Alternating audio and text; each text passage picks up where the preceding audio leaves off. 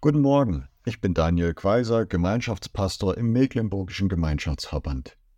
Was hatte der alte Simeon nicht alles schon gesehen in seinem Leben? Als kleines Kind hatte er zugeschaut, wie fremde, bis an die Zähne bewaffnete Soldaten in sein Dorf einmarschierten. Mit schweren Stiefeln traten sie alles kurz und klein. Wer Widerstand leistete, wurde einfach abgeführt. Als junger Mann hatte Simeon geheiratet, ein Mädchen aus dem Nachbarort. Sie hatten Kinder bekommen und sich ein kleines Heim aufgebaut. Nicht alle Kinder erreichten das Erwachsenenalter, es fehlte ja immer wieder an Brot. Die Gesellschaft war tief gespalten. Das spürte man an den Arbeitsplätzen und in der Nachbarschaft. Sollte man die neue Obrigkeit mit ihren immer neuen Gesetzen akzeptieren? Oder war nicht Ungehorsam das Gebot der Stunde? Simeon lebte inzwischen allein.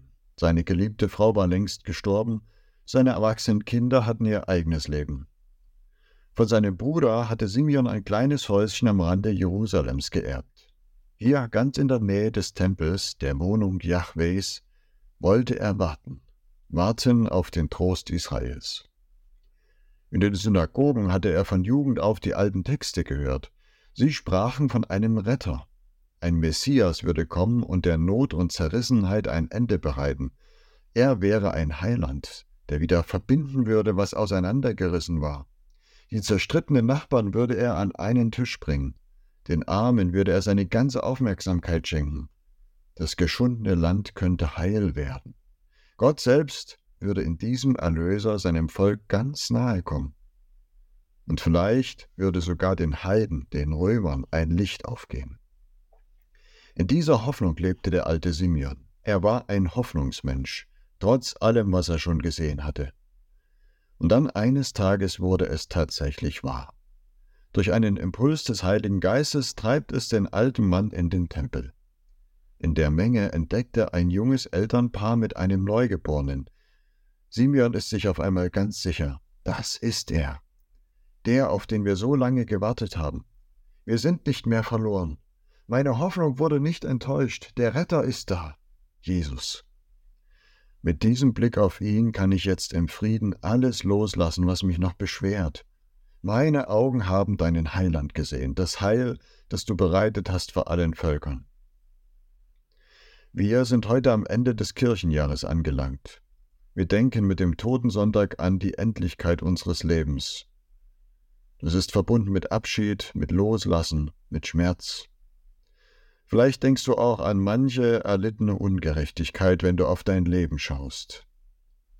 Zugleich aber nennen Christen diesen heutigen Tag Ewigkeitssonntag, denn jedes Leben kann den Blick nach vorn gewinnen. Selbst wo es nach menschlichen Maßstäben zu Ende geht, schenkt Gott die Perspektive Ewigkeit. So machte er aus gebeutelten und enttäuschten Menschen immer wieder Hoffnungsmenschen. Der Blick auf Jesus veränderte Simeons Blick auf sein eigenes Leben und den Blick auf die Welt. Denn wenn Gott selbst uns in einem kleinen Kind so nahe kommt, dann muss es doch gut weitergehen. Es kann doch gar nicht anders sein. Ich finde, in unserer wirren Zeit brauchen wir die Hoffnungssicht des alten Simeon. Meinst du nicht auch? Wenn du gerne mehr über Hoffnungsmenschen hören möchtest, dann probiere doch mal den Podcast des Gnadauer Präses Steffen Kern aus. Er heißt www.hoffnungsmensch.de. Da erzählen Hoffnungsmenschen von heute ihre Geschichte. Ganz persönlich berichtet zum Beispiel die amtierende Miss Germany, Kira Geis, oder auch Generalmajor Rupprecht von Butler.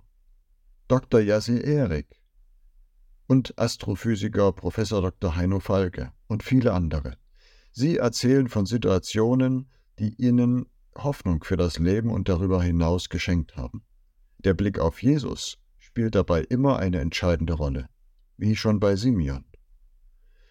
Und was du gerade auch immer vor Augen hast, ich wünsche dir, dass du ebenso ein Hoffnungsmensch wirst, weil du sagen kannst, meine Augen haben deinen Heiland gesehen.